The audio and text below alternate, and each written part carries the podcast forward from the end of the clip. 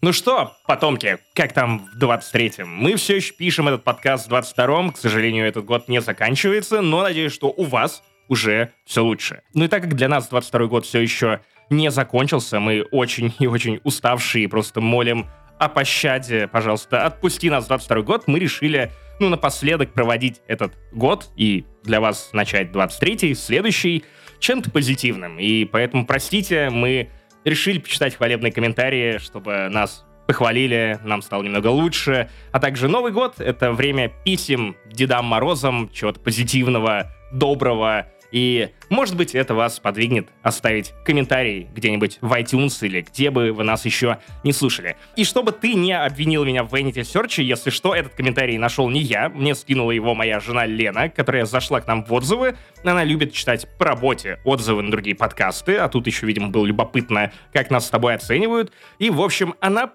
прочла его, сказала, что там целая история, растрогалась, прислала мне. И, в общем, просто прочитай, потому что ты наверняка это не видел.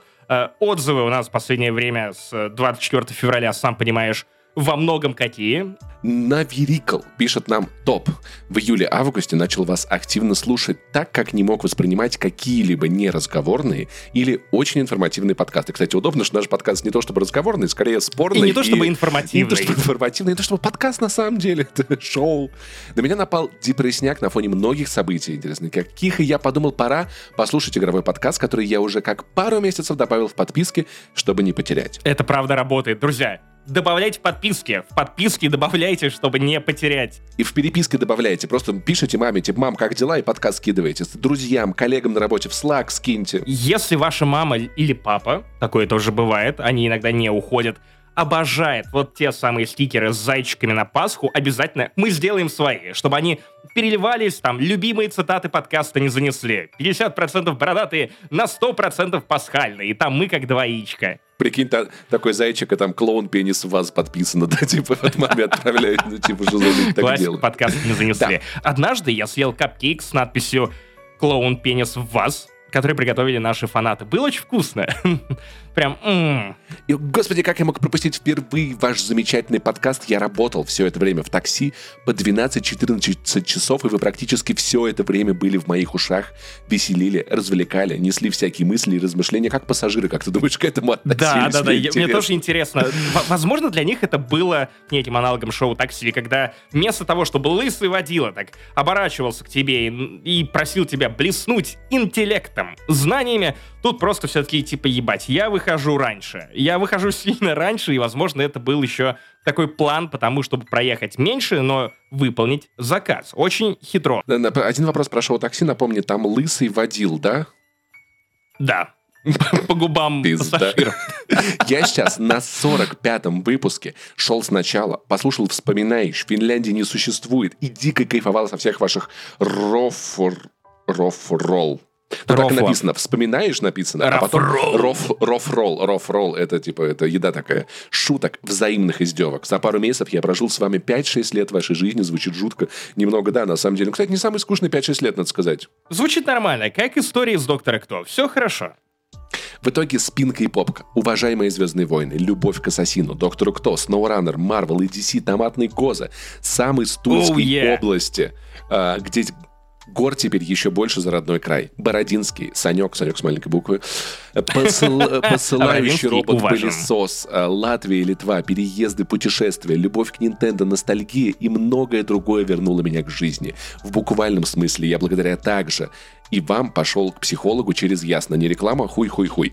Показала, да, это, кстати, наш прием, да. Показала, что есть большая аудитория людей, разделяющая твой интерес. Побудила забытый интерес ко всему игровому контенту и желание рассмотреть игровую индустрию для развития в ней. Смотри, я такой, блядь, я устал от видеоигр, я от всего устал, хотя у меня игр года больше, чем у тебя. Но кого-то мы побуждаем к интересу. Понимаешь, ты не можешь устать от видеоигр так же, как устает человек, который 14-16 часов за рулем. Там было 12-14, но я чувствую, к концу истории там будет уже 46-54 часа в сутки. Что-то в этом роде. Спасибо вам огромное за латентную помощь и сопровождение. Извините за длиннопост, орфографические и пунктуационные ошибки. Очень хотелось написать. За настолки и батлы отдельный респект. Яма у вас действительно большая. Гигантская, огромная яма. Кстати, Робот-пылесос теперь есть и у Санечка. Короче, мне пришел робот-пылесос, который я заказывал. Он классный, он суперски убирает, мне нравится. Но, господи, как я угорал с того, как кот первые несколько дней был просто пиздец. Он дыбился, он вставал, короче, шерсть дыбом. Он такой, блядь, что за херня, почему оно едет? Это потому, что у тебя кот без брака, то есть он слышит этот пылесос. Муся просто катается, она использовала его для дрифта по квартире. Но самое забавное, что, ну, то есть он при этом, он не прятался, понимаешь? То есть он такой, блядь, это опасность, но я буду наблюдать за ним. Потому что если пылесос уезжал за угол, Саня бежал за ним, такой, так, где он там, что? И сейчас прошло несколько дней, точно мило, он успокоился, он больше не распушается, но он ходит за роботом-пылесосом, всю уборку контролирует его, как будто бы, знаешь, он такой, вот там вот не домыл, вот там вот не это. То есть я прихожу домой, он такой, братан, там все убрано, я проследил, вся дорога. В какой-то момент они скооперируются, Санечек насрет мимо лотка, а робот-пылесос поможет нарисовать пентаграмму или что-нибудь, кстати, в этом духе. Эту фотку, да. Но благо, что Саня так пока не делал, а в туалет робот-пылесос не заезжает по моей инициативе, но...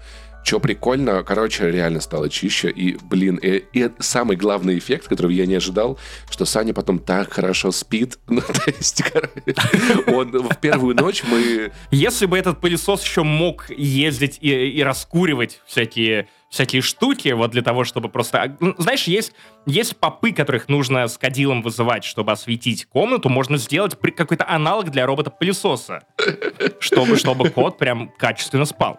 Да, и на самом деле я первый день вот гадал из-за этого стресса и нового обстоятельства. Он будет потом полночи, короче, сбрасывать стресс. Нет, он просто дрых, вообще максимально спокойный, суперчил. Поэтому очень советую, робот-пылесос, кайфная штука. Все, теперь у нас у всех есть. Слушай, вот пока ты читал этот комментарий, я прям как-то даже растрогался, потому что это буквально в предыдущих сериях. Некоторые мемы уже настолько неактуальные, вроде как про Литву и Латвию. Ты их наконец-то выучил.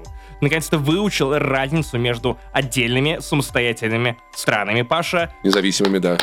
Я все знаю. Невероятно, Паш, невероятно. Я все знаю. Любовь к Nintendo угасла у меня. У Паши она...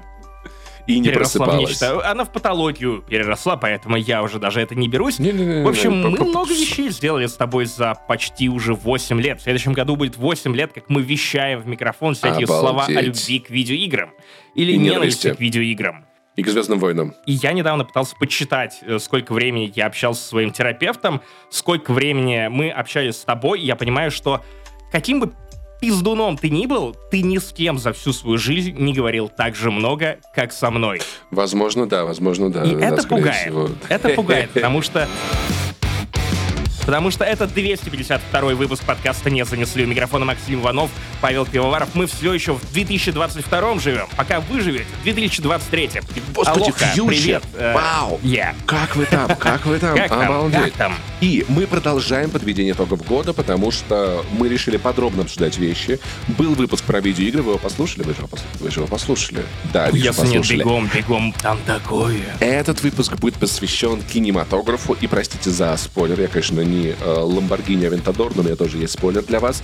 В следующем выпуске будут сериалы, потому что это большая тема. Ты заметил, я сказал Lamborghini, не Lamborghini, а Lamborghini. Потому что ты из Воронежа.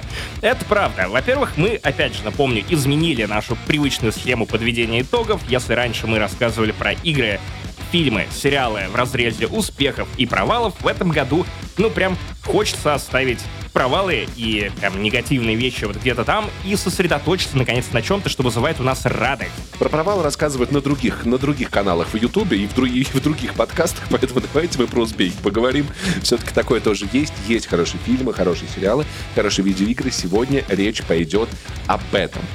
Напоминаю, что если вдруг вам не хватит контента, у нас есть Patreon и Boosty, возможно, вы многое пропустили. Разогрева к этому выпуску тоже не будет. Это все заменяет Оливье Касс, который вышел 31 декабря. Если вдруг вы его не послушали, послушайте. Я думаю, что этот выпуск будет просто миленьким, поспорим для ваших праздников. В каком бы моменте праздников вы не находились. Предполагал, что вы будете резать салаты под этот выпуск, но, в общем-то, салат резать можно в течение всех новогодних каникул.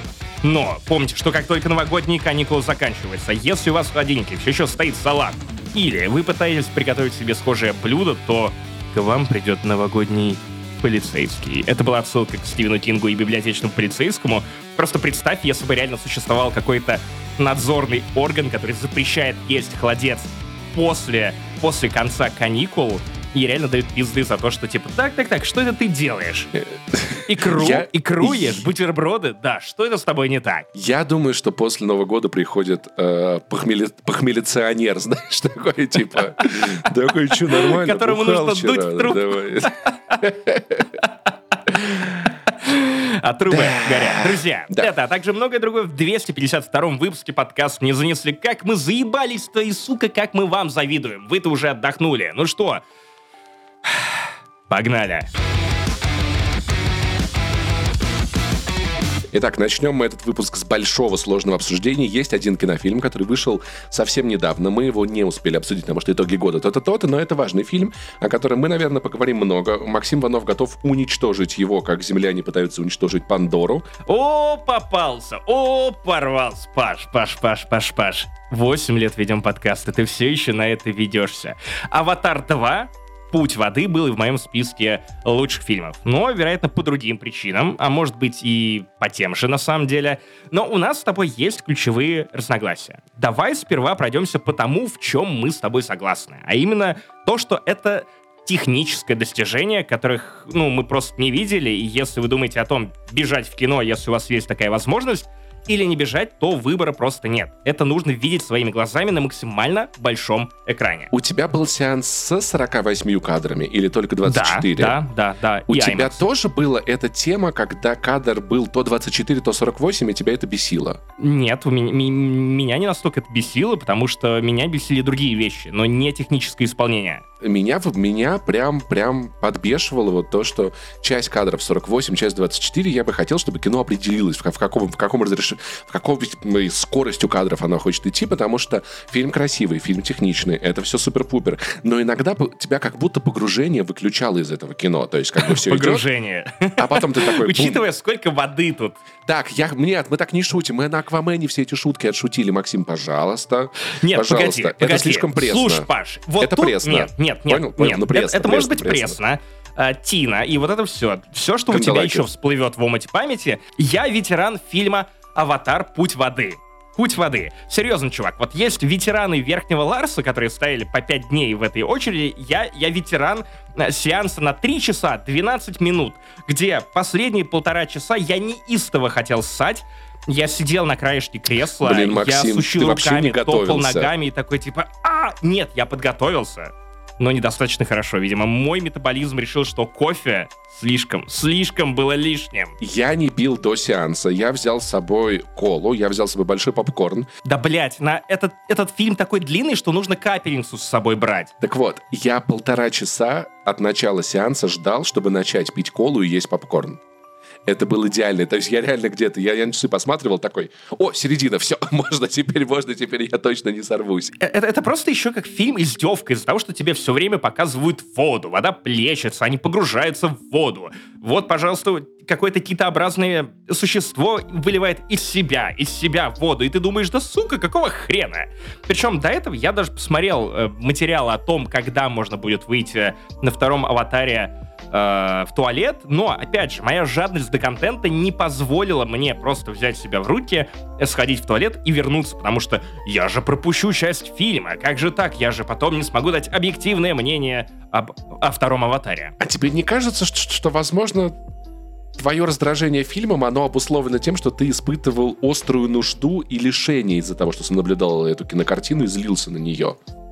Нет, давай на самом деле немножко подойдем к тому, что, во-первых, мы еще не дохвалили. Опять же, вода в этом фильме показана феноменально, подводные съемки феноменальные. То, что Кэмерон реально строил эти резервуары с водой, в которых актеры реально были под водой, и их там снимали, и они все еще были в этих motion capture костюмах, это какое-то абсолютное безумие. Возможно, «Аватар 2» не станет такой же значимой вехой для современного кинематографа, как и первая часть, после которой все перешли на 3D. Возможно, «Аватар 2» в первую очередь оценят только специалисты, но, сука, насколько же на это приятно смотреть в IMAX. Я когда пересматривал первый «Аватар», некоторые кадры выглядели как игра с Xbox 360. Здесь некоторые кадры иногда выглядели как то, какими будут видеоигры на PlayStation через 1-2 года. То есть есть местами он через прям очень близок к видеоигре. Через 1-2 года, Паш, я думаю, через 1-2 поколения, если честно. Нет, некоторые кадры, те, которые слабее выглядят, это реально похоже на видеоигру, то есть God of War в целом он уже близок к этому. Вот, и я думаю, что самые топовые, конечно, нет, это не скоро, но некоторые были прям, ты видишь, немножечко чуть-чуть что-то упрощенное, и надо сказать, что, блин, киты, это прям в сердечко, честно говоря. Я так не переживал. Да. Ну, то есть, знаешь, забавно, знаешь, что если первый фильм, короче, это Покахонтас, то теперь у нас Покахонтас, Маугли, Русалочка и Спасти Уилли. И Король Лев. И Король Лев. Я на самом деле, правда, хочу просто еще раз проговорить. Это охерительно выглядящий фильм. Это новая планка качества анимации. Там, где некоторые просто мечтают снять под водой адекватно выглядящие 10-13 секунд какого-то футажа, тут у вас есть 3 часа 12 минут, где каждый кадр — это ахуй, это невероятный уровень картинки, невероятный уровень анимации, и все это выглядит, ну прям... Next level shit. Другое дело, что как будто в этот раз это правда скорее оценят только люди, которые знают, куда смотреть. Потому что, наверное, 3D сейчас уже не так сильно удивляет. И, наверное, не каждый рядовой зритель знаком с тем, что под водой снимать очень сложно. Для этого нужно интересоваться. Меня удивило не это. Я оценил невероятно потрясающий мир, который показывает нам режиссер. Ну, то есть, это господи, Кэмерон, да. Потому что это там по фильму прям видно, знаешь, как первые минут 20 земляне прилетают, сжигают где там, все нападает, пипец. И это показано настолько быстро и скомканно, а вот как только фильм доходит до момента, где уже надо показать какую-то планету, то он так замедляется и такой, смотрите, эта касаточка плывет, эта рыба, тут медузы, тут коралловые рифы. Это правда лучшая часть фильма. И ты же знаешь, почему так? Почему Кэмерону так интереснее показывать миры, их жизнь, и совсем неинтересно сценарии писать, неинтересно вести какую-то внятную сюжетную линию, рассказывать некие истории. Ему хочется запечатлеть придуманный им же мир, который у него есть в голове, чтобы он на экране выглядел так же пиздато и живо, как и в реальности. Кэмерон стал экоактивистом. Он топит за природу, в том числе и выступает на конференциях, и поэтому, разумеется, ему интереснее не с людьми, в общем-то, общаться, не их конфликты решать. Ему интереснее просто растворяться и оставаться наедине с этой природой. И это, правда, лучшая часть фильма. Самая красивая, самая душевная, самая медитативная. Мой point изначально в том, что фильм снимается ради этого. Ну, то есть, потому что если меня спросить, как он делал эти эффекты, я скажу, это очень легко. Он просто полетел на Пандору, взял камеру, прилетел на другую планету, снял ее и показал в кино. Это не компьютерная графика, это, блядь, просто другая планета. Ну, то есть, и это в каком-то смысле, это фильмы Discovery. Точно, это прогулки с динозаврами местами. Вот просто вот то самое, от чего тебя пачка отвисает. И ты помнишь, как мы хвалили вторую «Черную пантеру» за изображение подводного мира? И да, во второй «Черной пантере» подводный мир тоже красивый, но на фоне Кэмерона это выглядит, я не знаю, сериалом Сидаба, увы. Потому что Кэмерон настолько заморочился. Я хочу отметить, что параллели, которые проводятся в этом фильме невольно моей головой каждые 2 минуты... Ты про вынужденный переезд? Я про вынужденный переезд. Теперь это наш новый дом. Я тоже обратил внимание. Во-первых, да. Во-вторых, я про тех людей, которые могут деревню жечь, чтобы найти кого-то там, кого им надо, и в целом кого угодно убить, потому что им все равно, потому что они считают, что они лучше, чем люди, которые там живут и готовы захватывать все, что им принадлежит и не принадлежит. И это... В общем, я осуждаю экспансию людей в фильме «Аватар. Путь воды 2». Само нельзя прилетать в другие планеты, их захватывать, и другие территории. Аж ты говоришь, что делать. Все на голубом глазу. Да. Вот. Пускаешь буквально под хвост. Все в целом, усилия. Я скажу так, что на самом деле тот сценарий, который есть, я не хочу сказать, что он хороший. Я просто, знаешь, это как есть бусы, ты оцениваешь то, что на них нанизано, а не саму веревку от них, понимаешь? То есть, тут сценарий выполняет роль вот этой веревки. Я понимаю о чем-то, но, на мой взгляд, нет. К сожалению, нет. То есть, если Кэмерону настолько хочется снимать подводный мир, показывать, его экосистему и еще мир Пандоры, потому что, на самом деле, мы недооцениваем то, что часть времени мы все-таки проводим над водой в этом кино, то зачем нужно было писать настолько переусложненный сценарий, который отвлекает тебя от любования водой? Почему он переусложненный? Он очень запутанный. Там простая история, которая рассказана слишком сложно. То есть в первом «Аватаре» простая история, которая... Подожди, ты смотрел на грузинском, да? Нет, я смотрел на английском, Паш, но английский я знаю. В первом «Аватаре» очень простой сценарий. Он не отвлекает тебя от графона вообще. Тут тебе нужно в первую треть вспомнить, кто чей ребенок, которых не было в первой части. Потом ты должен следить за душноватыми линиями того, кто кого булит, по какой причине, кто как подставляет. И ты сидишь и думаешь, собственно, зачем это все нужно, если история про переезд, про вынужденный переезд, она очень простая. И она могла бы обойтись без кучи странных ответвлений в левую, в правую сторону и миллиона сюжетных линий, потому что каждая новая сюжетная линия, она отвлекает тебя от самого главного — созерцания. И это кино, которое пытается научить зрителя созерцать, но тут же отвлекает тебя тем, что «Йоу, вот выстрелы, вот герои умирают». И да, есть финальная, в одной из финальных сцен драматичная штука, которая развела меня, как нравится, на эмоции. Но помимо этого много кринжи, откровенной кринжи, которую не ждешь от Кэмерона как от человека с довольно классным вкусом. Он снял «Терминаторов», он снял «Титаника». Ну, правда, он же хвалил все последние части «Терминаторов» и говорил о том, что да, это новое будущее франшизы. Но вот в тот момент, когда у тебя два раза за фильм происходит одинаковое событие, а именно похищение детей в начале, похищение детей в конце, и потом тебе 4 раза подряд показывают, как кого-то приковывают наручниками к одним и тем же, как получается, к поручням, да. И потом то они освобождают одного, потом освобождают другого, а потом снова берут в плен и снова приковывают к поручням тем же самым способом, и ты такой, зачем?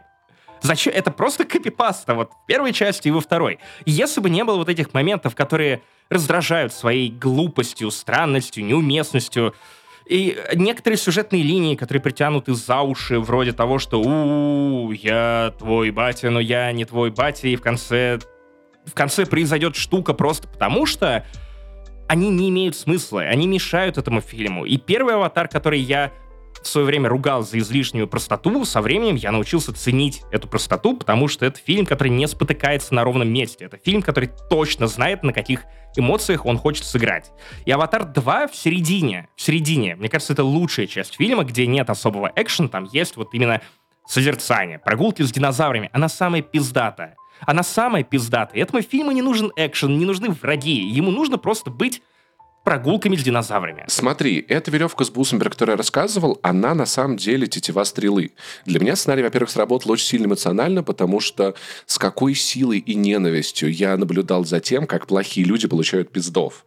Невероятное удовлетворение просто от самого факта. То есть я видел этих ужасных людей, какие ужасно они вещи делают, и то, что практически каждый из них получил по заслугам, на мой взгляд, недостаточно жестоко. Я бы хотел, чтобы это было более жестоко, но я испытал невероятное удовольствие именно от этого процесса, от наблюдения возмездие за злодеяние.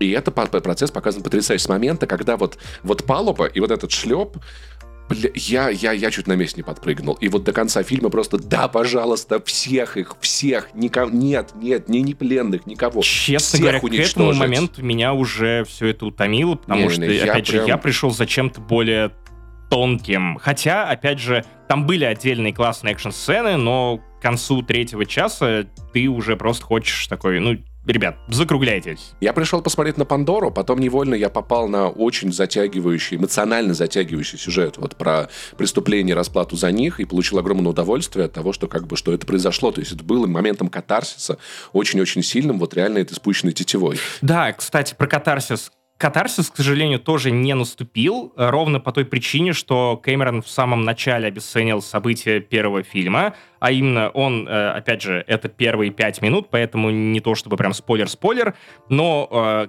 Кэмерон тебе довольно странно и топорно показывает, что мы возвращаем того самого Капрала, того самого злодея первой части в формате клона, и ты такой, окей, то есть он не настолько был классным, невероятным злодеем, чтобы возвращать его во второй части. Зачем он тут нужен?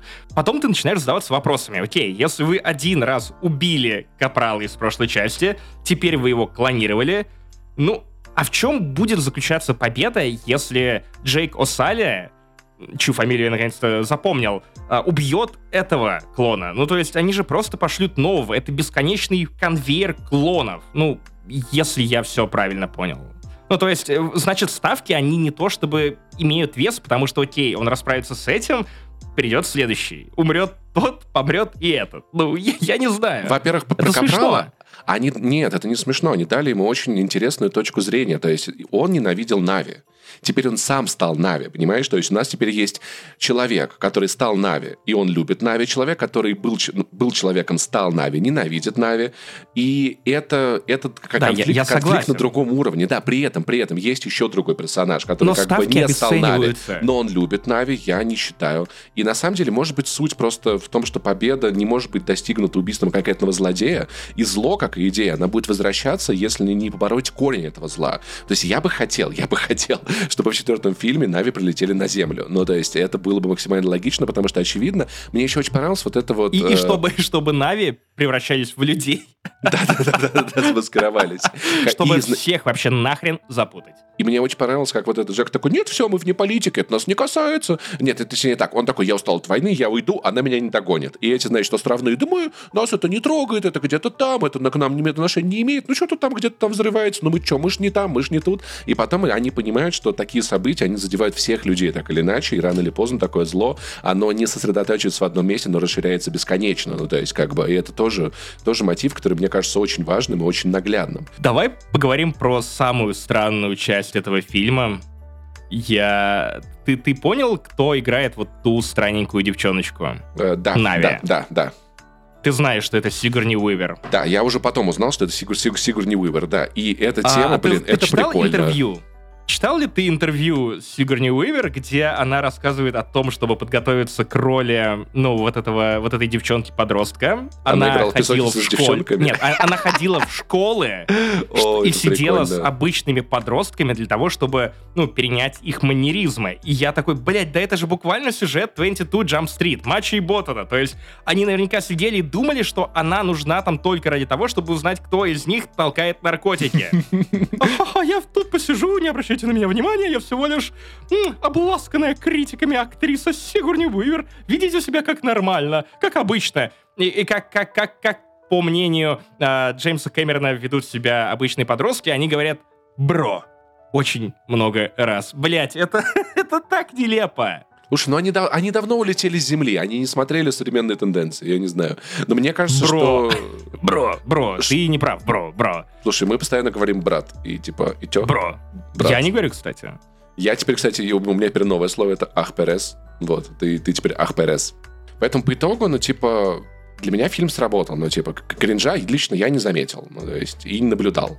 Может, потому что я писать не хотел, я не знаю. Это вот опять-таки Ваня хорошо говорил, что это то кино, которое, оно всем понравится, но его никто не полюбит. Вот с этим я прям согласен. Ну, то есть здесь нету... Оно настолько отполированное, что там нету ничего... То есть вряд ли кто-нибудь когда-нибудь скажет, что «Аватар. Путь воды» — это мой любимый фильм. И даже первый «Аватар» вряд ли это станет чьим-то любимым фильмом. А ты видел то самое легендарное видео от Jack Films, по-моему, на Ютубе? Кого? Jack Films — это блогер, который, по-моему, живет в Калифорнии.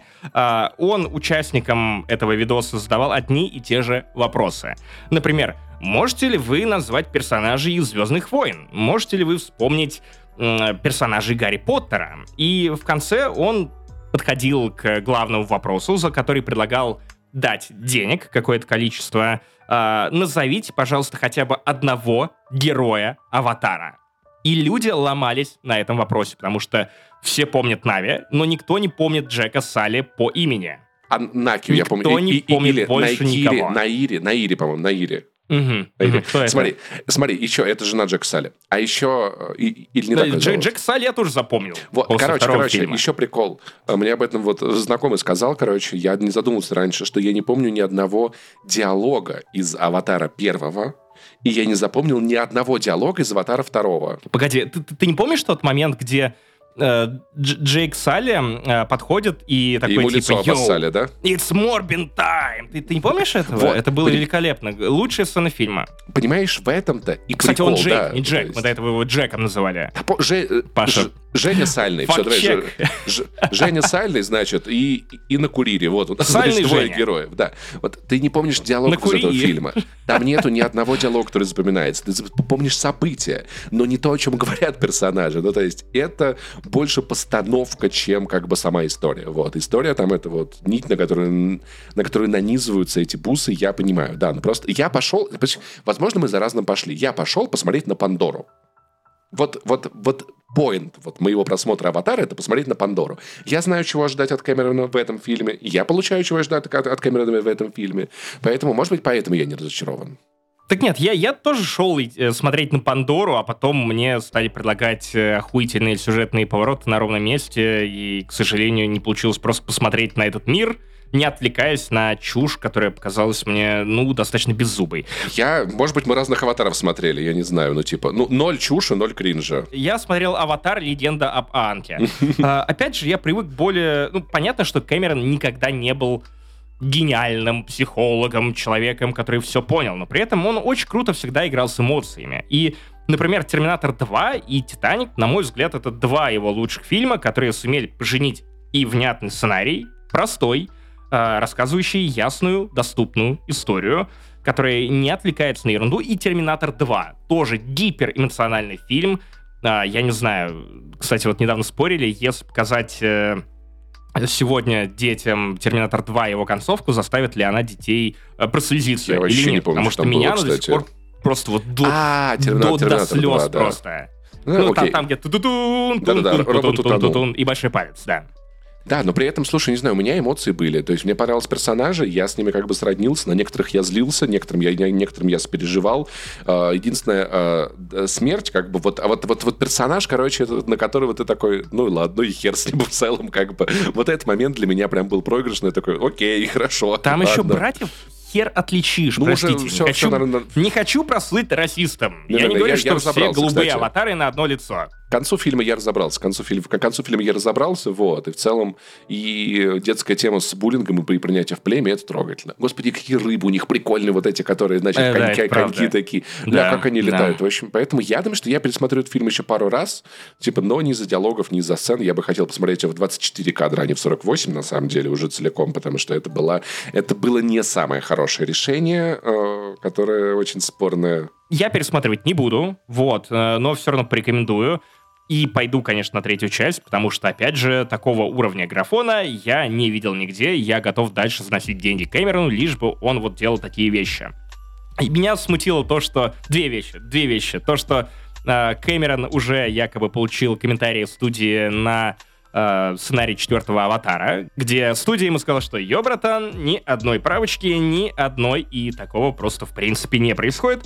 Второе, то, что был слушок о том, что Кэмерон уже сдал 9-часовой кат третьего «Аватара». О, сука, потому что, знаешь, вот... Он мотивировал это тем, что он хочет сделать графон для всего фильма, чтобы потом понять, что порезать. И я такой, вот это ты охуевший король маркетинга. То есть ты сделаешь идеальный графон для 9 часов, для того, чтобы потом оставить всего лишь там 6, например.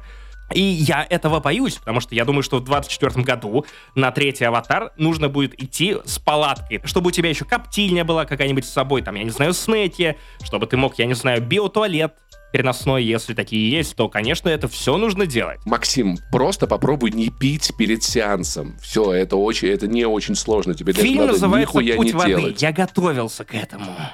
Вот и спустил все в трубу, да.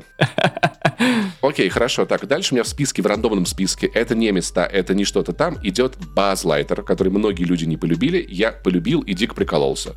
Потому что мультяшная фантастика. Я такого давно не видел, чтобы это было прям классно. Может быть, сериал по «Звездным войнам» я не смотрел, но от База Лайтера я прям мало чего ожидал. Я такой, господи, опять история игрушек, сколько можно, какой-то непонятный сиквел, приквел, а получилось реально очень классное кино. Не, ну в этот раз это не история игрушек. Да, это реально не глупое кино, они взяли персонажа, взяли его изначально. Так и история игрушек — это не глупые фильмы. Да, история игрушек. Третья разбивает твое сердечко просто вдребезги, и даже четвертая вызывает довольно много чувств. Не, я потому что условно, как бы, когда из какой-то успешной франшизы выдирают персонажа и делают с ним что-то, это не всегда бывает хорошо. Ну, вспомнил «Ледниковый период» и приключения того самого... Я забыл его имя, кто охотился за желудем. Белка. Пофигу. Белка. Ну, у нее было имя. Мы даже не знаем, кто за нас... Она была, Джек Салли она была, вот все. Короче, или вспомни «Бамблби». Это прям... Да, отличный кофе. Вот. И Баз Лайтер в этом плане сыграл потрясающе. Если вы пропустили, то очень советую. Невероятно классная концепция. Это реально хорошая научная фантастика, снятая с любовью к научной фантастике. Это мультфильм. И там нету никакой муры про семью, любовь, бабушек, дед. дедушек. Реально просто, просто фантастика. Реально просто по кайфу. Варяг. О, йоу, я, кстати, ставил на то, что у нас не совпадет ни одного фильма в нашем общем списке. Но «Аватар» совпал. Ну, «Аватар», да, но я добавлял его с целью поругать и похвалить. Угу. Вот, но и с тобой поспорить. Окей, вот «Варяга» я не ожидал. Я думаю, что ты забил на него, что он не настолько тебе зашел, как я думал, потому что я, чем больше думаю про «Варяга», тем более яростным, классным фильмом мне это кажется. Потому что я вот спустя год, он же вышел, по-моему, чуть ли не летом или не весной, я все еще в мыслях возвращаюсь к нему и думаю о том, насколько это пиздатое кино. Это буквально, Mad Max про «Варяга». И просто что еще может сподвигнуть вас посмотреть какое-либо кино, как не словосочетание «Mad Max» 2015 года про «Варяга». Это же охуительно. И это «Гамлет» с топором, понимаете? И это невероятно стильное кино. Очень красиво нарисованное, условно говоря. Ну, то есть там... сделанное, оформленное, показанное. Это вот один из тех фильмов, которые в целом можно без диалогов смотреть. Надо только, чтобы Уильям Дефо пукал. Вот это нельзя вырезать. Это самая важная часть. И в целом достаточно неожиданное для меня кино. Из всех ролей, где мог бы напердеть Уильям Дефо, я ставил на «Зеленого гоблина». Потому что у него даже были бомбы с газом. В итоге он обосрался в «Варваре». Да. «Варяг» в целом настолько заряженное кино, которое совершенно точно понимает, какую историю оно хочет рассказать. И мне очень понравилось, как его описывал Ефим Гугнин, автор поп-культуры. Я редактировал текст, мне очень запомнилась эта фраза про то, что... Заметь, ты постоянно цитируешь Ефима, я постоянно цитирую Ваню. Хорошо, да, просто Ефим очень классно пишет про кино. Это и Влад Шуравин, вот два лучших человека, которые пишут про кино прямо сейчас. Это вот они работают со мной. Очень классные ребята. Так вот, Ефим отметил то, что «Варяг» выглядит как фильм, который мог бы быть снят вот в то время, если бы в то время существовал кинематограф. Потому что и вот эта эклектичная, странная склейка, вот эта самая логика мести, за которой следует главный герой, отдельные сцены, вплоть до пердящего Уильяма Дефо, это все выглядит так, как будто бы это максимально возможный аутентизм. И, к сожалению, «Варяг» не то чтобы дохера собрал, при этом у фильма огромный бюджет, и это видно, там, по-моему, $90 миллионов, что очень много для такой картины. Опять же, Эдгерс, чертов псих, невероятный режиссер, и я думал, что после «Маяка» он не сможет меня ничем удивить, но «Варяг» сумел возродить, вот то самое чувство, когда я был мелким, читал «Волкодава» и думал, что нет милфы сексапильнее, чем Мария Семенова. Увы, со временем я понял, что «Волкодав»-то не то чтобы очень уж и хорош, да? Из какого бы там рода серых псов он ни был, «Варяг» — это вот кино, которое... Это идеальный «Волкодав». Потому что я вспомнил о том, что экранизация «Волкодава» она тоже была, и она была... Так себе, если честно. Сами додумайте. Да. Так, твоя очередь. А давай, чтобы далеко не уходить, интересно, есть ли этот фильм у тебя в списке или нет. «Стеклянная луковица» — фильм про детектива Бенуа Бланка в исполнении Дэниела Крейга. Я еще не посмотрел, потому что не хочу смотреть его субтитрами. Вау, ладно, это интересный ход, учитывая, что Дэниел Крейг специально тренировал этот странный акцент. Он забыл, как его играть после первой части. Мне абсолютно и в целом насрать. Там огромная свора именитых актеров, тоже которых насрать. Нужно слушать в оригинале. Паш, пожалуйста, тоже ты насрать. Не выучишь английский язык, если продолжишь смотреть фильмы в озвучке. Я не хочу смотреть фильмы, чтобы учить язык. Нет. Это самый простой способ выучить язык. Я хочу смотреть фильмы и получать удовольствие. К сожалению, есть такая особенность. Поэтому это сложно делать с озвучкой, по крайней мере, лично мне. Нет, это очень легко делать с озвучкой мне. В общем, «Стеклянная луковица» — это вторая часть приключений Бенуа Бланка, и на самом деле для меня это мягкий перезапуск, потому что Бенуа Бланк между первым фильмом и вторым фильмом очень сильно изменился за лето, прямо как Гермиона в «Гарри Поттере». То есть в первой части он был довольно плоским персонажем, умником, который все про всех знает. Он, разумеется, видит всех насквозь, все записывает в свой блокнотик. А во второй части Бенуа Бланк — это человек в полосатых шортиках, который прикидывается дурачком, очень много шутит, неловко шутит, опять же, дуркует, и в целом получается каким-то более человечным, что ли. Он мне в некоторых моментах напомнил Коломбо, который, в общем-то, тоже выводил преступников на чистую воду тем, что он прикидывался идиотом. А потом оказывалось, что Коломбо всех переиграл еще в самом-самом начале. «Стеклянная луковица», на мой взгляд, все же похуже первой части, несмотря на то, что герой мне стал нравиться больше, и каст тут более звездный, актеры, которые мне нравятся. Дэйв Батиста играет тут стримера-сексиста, которого забанили на Твиче ровно по той причине, что он указывал женщинам на их место, такой типа: я считаю, что должно быть вот так. Сиськи — это что-то невероятное. Сиськи, сиськи, сиськи. Сиськи не могут быть забанены. И в итоге он мигрировал на какую-то другую платформу. Просто охренительный Эдвард Нортон, которому хочется тащить в ебало с самого начала фильма. Просто первая сцена, в которой он появляется, такой: черт подери, это правда прям, ну, ты чертов богач. Но вторая часть мне понравилась меньше во многом, потому что Райан Джонсон не сделал того же, что Райан Джонсон делает с франшизами, которые не его. То есть Райану Джонсону дают Breaking Bad, он снимает эпизод «Муха», который... Ну, многие любят, многие ненавидят.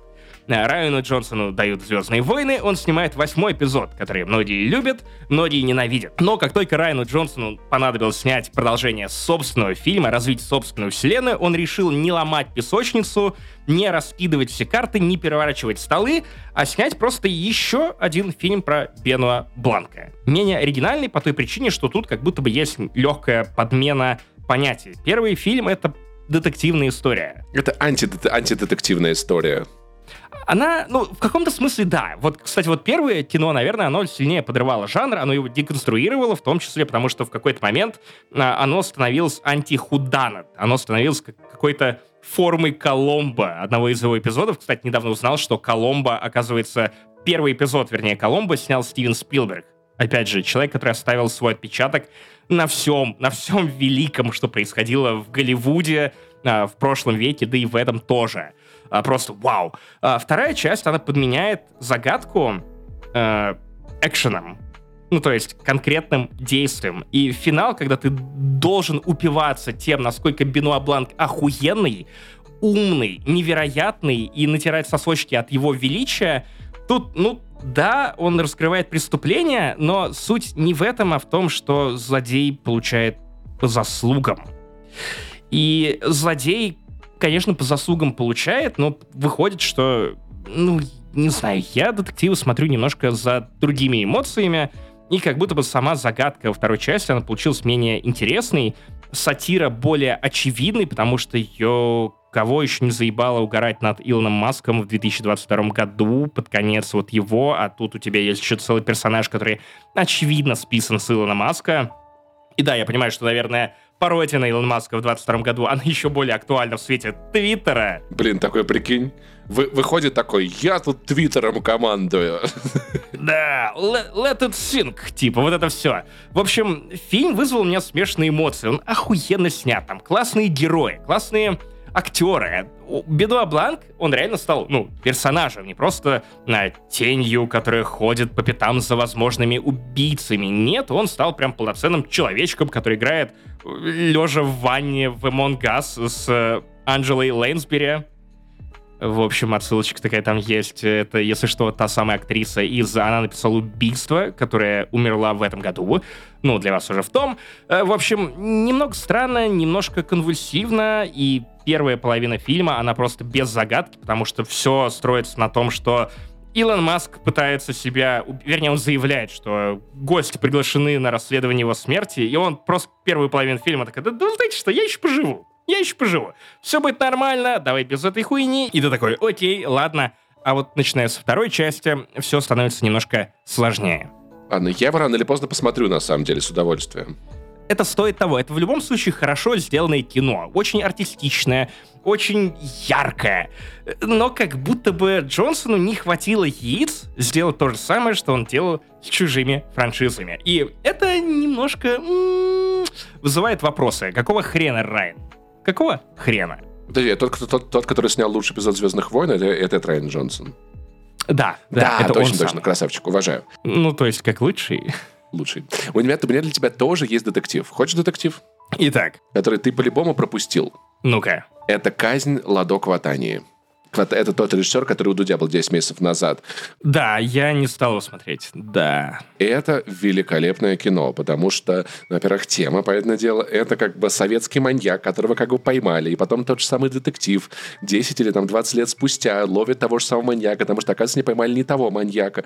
Он происходит в двух временных линиях. Ну, то есть как бы вещь, которую мы встречали в целом, как бы в True Detective мы видели, и много где видели, но... Чем мне очень сильно понравился этот фильм, тем, что я никогда раньше не видел фильмы Ладо Кватани, даже клипы Ладо Кватани, если честно, не очень смотрел, но... Ты не видел клипы Оксимирона? Какие именно? Который с Маркулом был... Да, мне не понравилось, прям очень. Вот я посмотрел, дропнул, красивый клип, да, я такой, спасибо, полклипа реклама МТС, кайф, пацаны, вообще нормально, я для этого схожу клипы смотреть. И в чем прикол казни, это... во-первых, там практически нет узнаваемых вам актеров. Актер на главной роли, вы никогда его не видели. То есть есть полное ощущение какой-то сюрреалистичности. Знаешь, бывает, смотришь фильм и такой, да, это Дэниел Крейг, он был там, он был тут, он был тут. А здесь ты как будто видишь людей. То есть ты не отсекаешь, что это актеры. И второе, что то, как фильм снят, у меня было ощущение, что... Что это дорогостоящий клип? Не-не-не, что именно так кадр в таких фильмах никто никогда не ставил. Как будто бы именно такой цветокоррект никто никогда не делал. То есть, знаешь, чуть-чуть немного другие объективы, немного куда-то камера, тут угол, там то-то, но ощущение чего-то настолько нового. То есть, бывает, что ты смотришь фильмы там Марвела, такой, да, все понятно, да? Ты находишься в одном пространстве. Эти боевики похожи на те боевики. Это фильм, который сам по себе настолько, что, я не знаю, как будто бы человек, у которого, не знаю, одежда сделана из проводов. Условно, ты такой, вау, никогда такого не видел. Все обычные ткани, из чего-то такого, прикольно. Поэтому я очень советую «Казнь». Это жуткое атмосферное кино, и такого кино вы еще никогда не видели, даже если видели много жуткого атмосферного кино. Кстати, жуткое атмосферное кино, это, я думаю, нас тоже с тобой сойдется, это «Уишка». Фильм «Уишка». Нет, кстати, я не стал ее добавлять. Я добавил ее в достойное упоминание. Я не думаю, что она настолько хороша, что прям порекомендовать ее на 100%. Но она неплохая. Мне понравилась, простота концепции. То есть это супер неперегруженный фильм. Это анти-аватар. Хотя, кстати, должен сказать, что эффект, который оказывал на меня аватар, он схож с эффектом, который оказал на меня «Вышка». Тоже ножками раз сидел на краешке стула, да, хотел сбежать. Да, я дикий аэрофоб, я страшно боюсь высоты. Для меня летать на самолете — это просто невероятная пытка. В этом году я 2 раза сидел в хвосте самолета, потому что оба раза проебал, какое место мне назначил автовыбор, я пожалел денег, и, в хвосте самолета прям болтает еще сильнее, и я просто... И в этот момент я понял, что действительно на борту самолета нет неверующих. Я такой, черт подери, как это отвратительно. Фильм «Вышка», в те моменты, когда они еще показывали, когда девчонки эти залезли... повыше, и камера показывала вниз, я такой, да ёб твою мать, прекратите, просто прекратите. Да, я действительно сидел, вжимался в это кресло.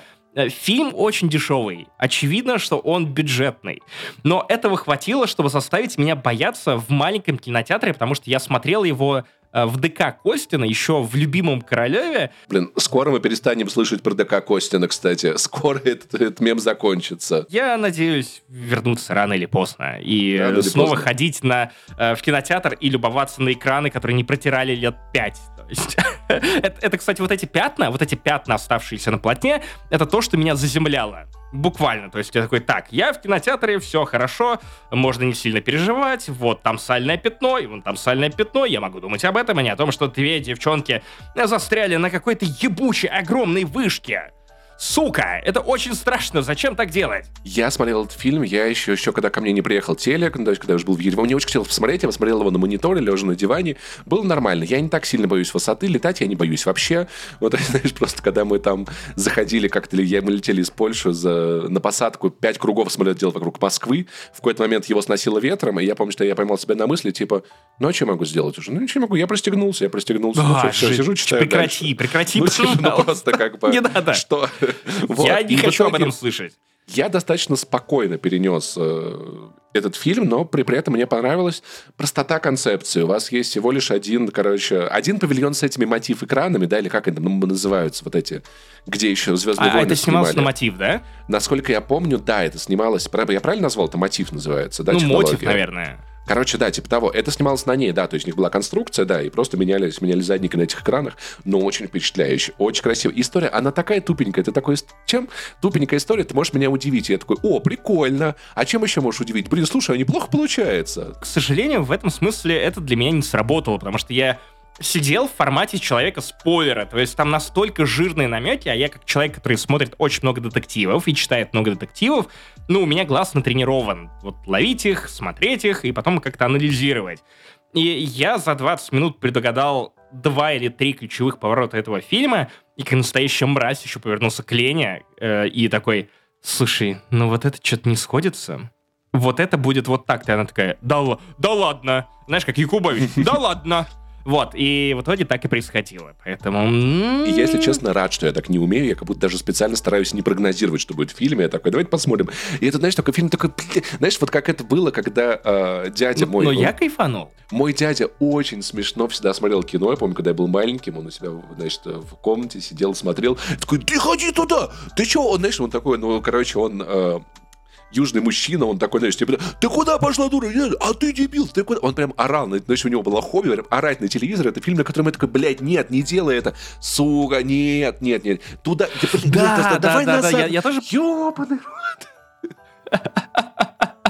В общем, вышка доступна, кстати, на Кинопоиске, и вы можете просто взять и посмотреть ее. Это не реклама, это Кинопоиска, хуй, на всякий случай. Просто это доступно там. Не идите на торренты. Это кино, которое вы можете посмотреть легально. Так, еще один фильм, который, скорее всего, есть и у тебя, и у меня, но в этом году его будет интереснее обсудить. Это «Все везде и сразу». Байка про мультивселенные.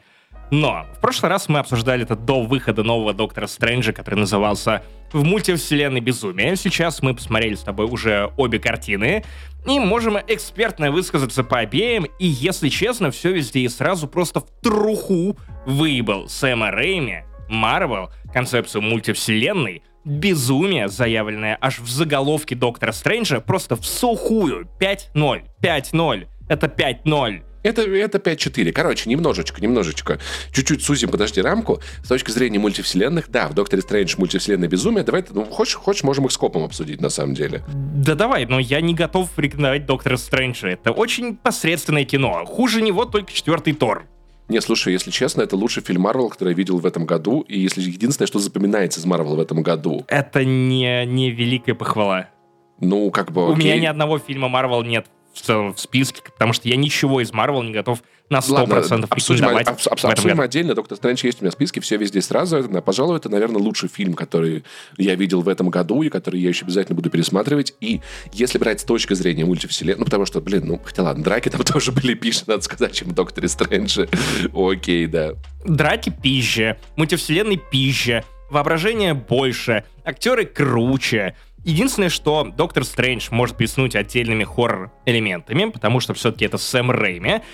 И просто «Все везде и сразу» — это фильм не про это. Но проблема в том, что и «Доктор Стрэндж» — это во многом фильм, ну, про семью, про поиски себя. И вот как «Все везде и сразу» про семью и как высказывание про поиски идентичности в разы сильнее. Это кино, которое не разваливается, это к которому ты в голове возвращаешься спустя год. Я не могу сказать, что злодей «Все везде и сразу» сильно пизже, чем злодей в «Докторе Стрэнджа», потому что все-таки вот эта тема... А кто был злодеем во втором «Докторе»? Точно. Ванда. Ну, то есть, и вся эта история. Ну... Вот, то есть, короче, если это фильм Марвел, и то, как он вплетает в себя киновселенную Марвел, развивает ее, заимствует, использует, это очень клево. То есть, сама эта тема того, что я давно так не запереживал злодею, потому что такой, блин, ну, пожалуйста, все же было в порядке, зачем ты это делаешь, кучу эмоций мне подарил. Поэтому, да, мы обсудим его отдельно. «Все везде и сразу» — это потрясающее кино, про которое даже говорить особо не хочется, его просто надо смотреть, ну, типа, потому что это фильм, который во многом определяет этот год. Это была последняя крупная, нормальная, может быть, в этом году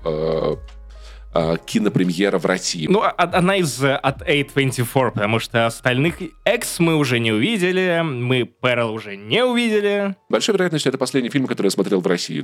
Такой тоже может быть, по-моему, в кинотеатре, да, вот. Поэтому он запомнится, конечно, надолго, и в том числе из-за этого, вот. И тема про то, что родители, отношения с родителями, семья, смысл существования, это огромная экзистенциальная дыра внутри каждого из нас.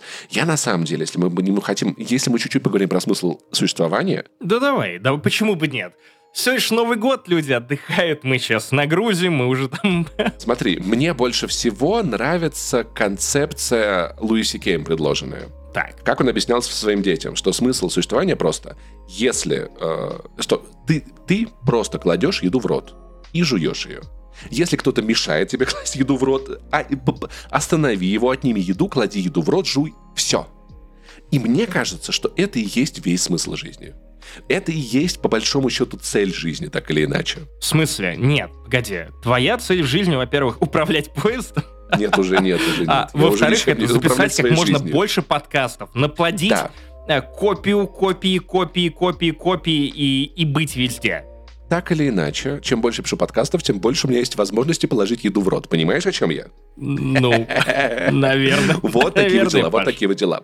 Вот. А еще вам нужны друзья, чтобы вы могли сходить в тур в Ереване, заказать под одной крышей, потому что в одного человека вы с этим не справитесь. Опять-таки, надо класть еду в рот, так или иначе. Поэтому я в целом понимаю и нигилизм главной героини, и как бы принятие, и какой-то уже, знаешь, мудрый взгляд на это другой главной героини. То есть, понимаешь, мы находимся между ними, да, то есть мы как бы можем уже, мы понимаем дочь, ее эмоции в тот же момент. Мы в целом-то уже близки к тому, чтобы начать понимать мать, да, потому что мы уже как бы по возрасту к ней близки, какие-то вещи понимаем так же, как она, и находимся... То есть я 15-летний, я посмотрел этот фильм по-другому. Скоро в подкасте не занесли газонокосилки, друзья.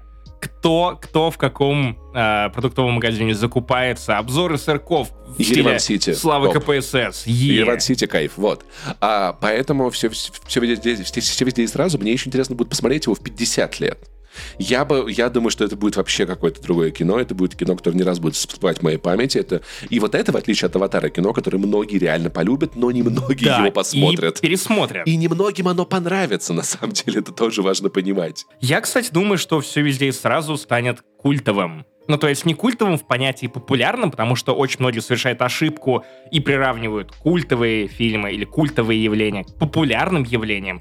Это два взаимоисключающих понятия. Культовое — то, что стало очень популярным в узкой группе людей. Популярное — то, что стало популярным в массах. Оценка на Кинопоиске знаешь сколько? Так. Угадай. 7,3. Да. Ценность для жанра. Ты подсмотрел или угадал? Вау! Нет, я угадал.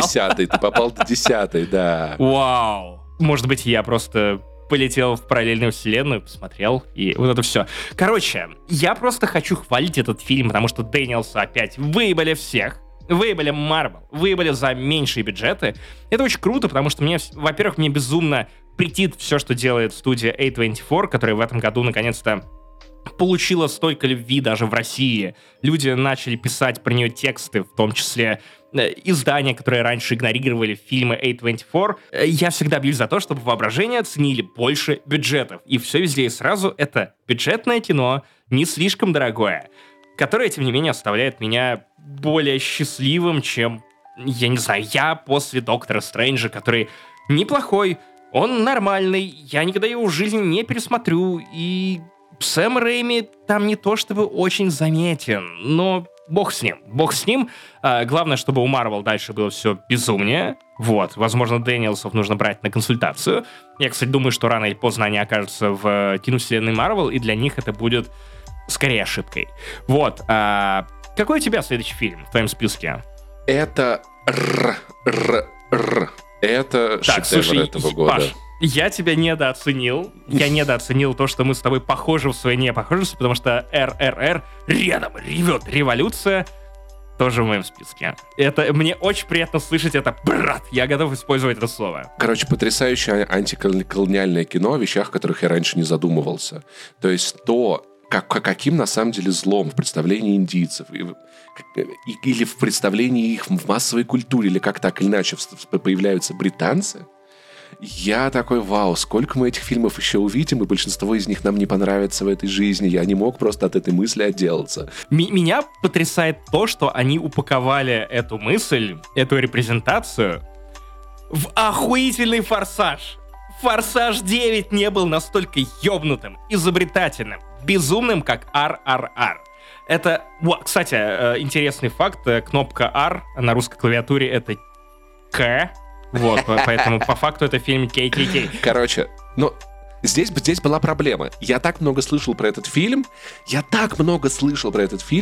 что он не оправдал градус безумия, который я от него ожидал, если честно. Серьезно? Я так завысил эту планку. То есть ты хочешь сказать, что рукопожатие под водой, схватки с тиграми, пиздилово на мотоциклах, это все недостаточно хорошо и креативно для того, чтобы удивить Павла Пивоварова. Некоторые вещи были очень классные. Вот эта сцена, где они мальчика спасают, оборачивая флаг под мостом, мне очень нравится. Финальная драка мне очень нравится. Но были посередине моменты, где я сидел и такой, я думал, будет как-то побезумнее. Я ожидал как-то побезумнее. То есть, поскольку он как бы был для меня перехайплен в этом плане, у меня были немного не те ожидания, когда я в него заходил, но фильм классный. Мне кажется, что во многом из-за того, что очень много акцента было сделано на безумии, и не так много акцента было сделано именно на исторической части. Об этом никто вообще не говорил на самом деле. Ну, то есть, как бы, это было в тексте Тинькофф журнала от Влада Шуравина. Я раньше, значит, вот видел какие-то там, типа, фильмы, американские мультики, там, английские, то-то, такой,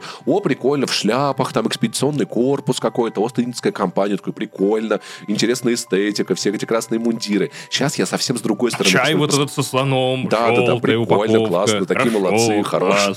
А тут я посмотрел вообще под другим углом, и я такой, а я что знаю вообще о колониальной Индии, о том, как там притеснялись местные жители, о том, как... Меня поражает, что, я такой, там, люди, которые управляют этим местом, губернаторы и прочее, они даже индийский язык не знают. Я такой, что за ебань вообще?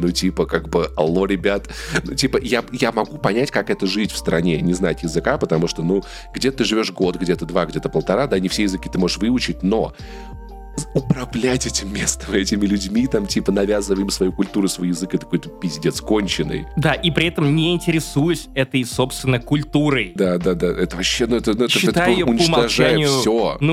Чушью. Да, все враждебное, все какое-то... Это полный пиздец, вот. Поэтому для меня это было прям очень-очень-очень красивое высказывание, завернутое в потрясающий фильм. Нет, там есть места, от которых я просто визжал, но их было не так много, как мне казалось, их будет, вот о чем я.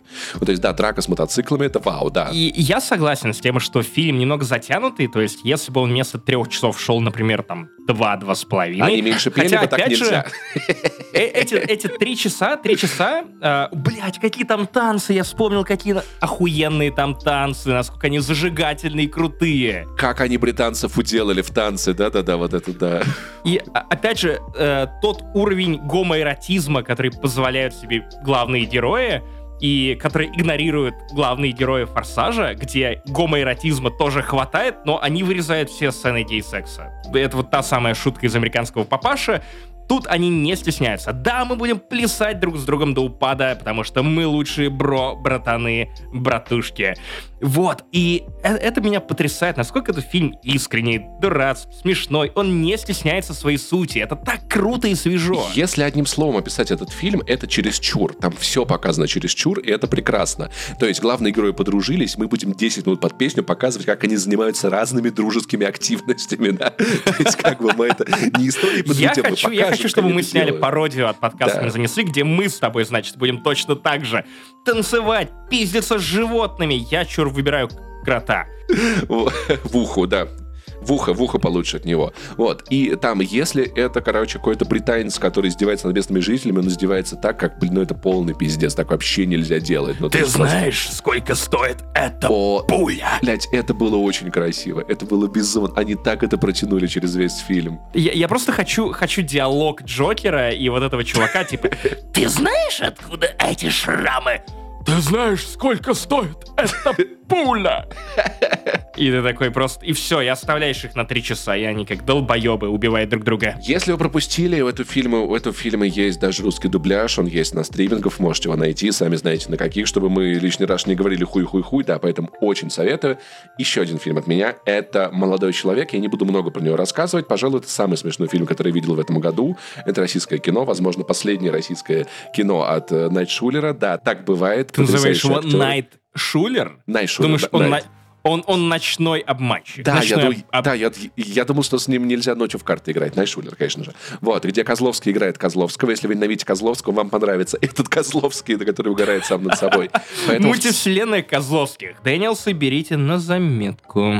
очень-очень-очень советую вам, на самом деле, этот фильм без шуток. Без шуток. О чем он? Там, я напомню еще разок, рассказывал в подкасте, напомню еще разок. Там чувак, он учился в школе хорошо, и в итоге он работает в банке, выдает кредиты. А его друг раздолбай, который у него списывал, стал миллионером. И чувак, который, значит, в банке, он такой, у него кредит, развел с женой, и тут он... Паш, он, я тебя расстрою, ты рассказывал не в этом подкасте. Рассказывал в этом подкасте, точно. Не. Окей, хорошо. Значит, не. В бензовозе про него рассказывал Вадим, и я про него не рассказывал. Я рассказывал тебе про этот фильм, точно. Блять, неужели я правда тебя не настолько хорошо слышу? Ладно. New Year Resolution. Слушать Павла Пиварова еще внимательнее в 23-м году. Послушай прикол. Главный герой выглядит как школьник. Он очень молодой. Это знакомо. Он записывается на конкурс для школьников, где самый умный школьник может выиграть очень много денег. Попадает в детский лагерь с другими школьниками. Это план, который могла бы осуществить Сигурни Уивер. Да, совершенно точно. Такая, мне нужны деньги на съемки третьего «Аватара». И обычная 11-классница. Вот, и это главный герой. Там такое количество отсылок к мемам. Когда он едет в автобусе, слушает «Сектор газа», мне сегодня 30 лет, его окрикивает учитель. Вот, он снимает наушники, и, короче, кадр от его лица, он сидит в задней части автобуса, и все ряды поворачивают, смотрят на него, и такой, я знаю этот мем.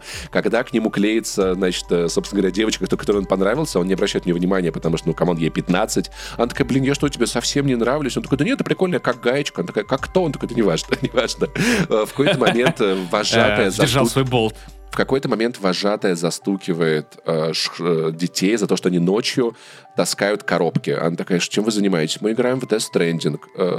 Что? В смысле? А серьезно? Да, они такие, мы носим коробки из этого здания в это. Она такая, а потом что? Они такие, а потом мы носим из вот этого обратно. Кодзима гений. Я такой, блядь, это потрясающее кино. Погоди, ты не разгоняешь. Я не разгоняю. Это диалог, это реальная сцена оттуда. Так, ладно, вау. Я впечатлен. Это можно посмотреть на стримингах. И одна из моих самых любимых сцен, где дети играют в такую игру типа цивилизации, где они сидят за партами, и каждый представляет какую-то страну. И мальчик, который играет за Израиль, его мальчик, который рядом играет за Иран, постоянно закидывает камнями, он подсаживается к чуваку, который играет за Россию, у него гигантский стол. Я такой, слушай, меня там обижают, можно я у тебя посижу? Он такой, ладно, только давай... Но этот стол должен быть очень длинным. Да, этот стол очень длинным, и он такой, давай только вот за этой линией, вот за эту линию не заходи, короче, ты там. А потом он приходит к чуваку из США, такой, слушай, там у этого какие-то погромы, что-то он на столе бардак устроил, давай я у тебя поживу. Ну, то есть он наполнен шутками совершенно разных уровней для разных возрастов, и про мемы, и про кринж, про флекс, и про дверь мне запили, поэтому я очень советую, это реально очень смешное кино, молодой человек. Я же правильно понимаю, что это первая комедия Найшулера? Возможно, да. То есть это не боевик, не клип Уикенда? Он продюсировал. То есть, кстати, окей. То есть... еще одна фишка, там вожатого играет Данила Поперечный, и есть, конечно же, шутки про то, про что Даня давно не шутит, но раньше его за это очень много стебали. Даня Перечный играет неплохо, кстати. Поэтому я советую. И... Слушай, Поперечный в этом фильме ведет себя как настоящий варвар. Кстати, про варвара. Один из лучших хоррор-фильмов этого года. Ты не смотрел? Я посмотрю обязательно, но как не до этого.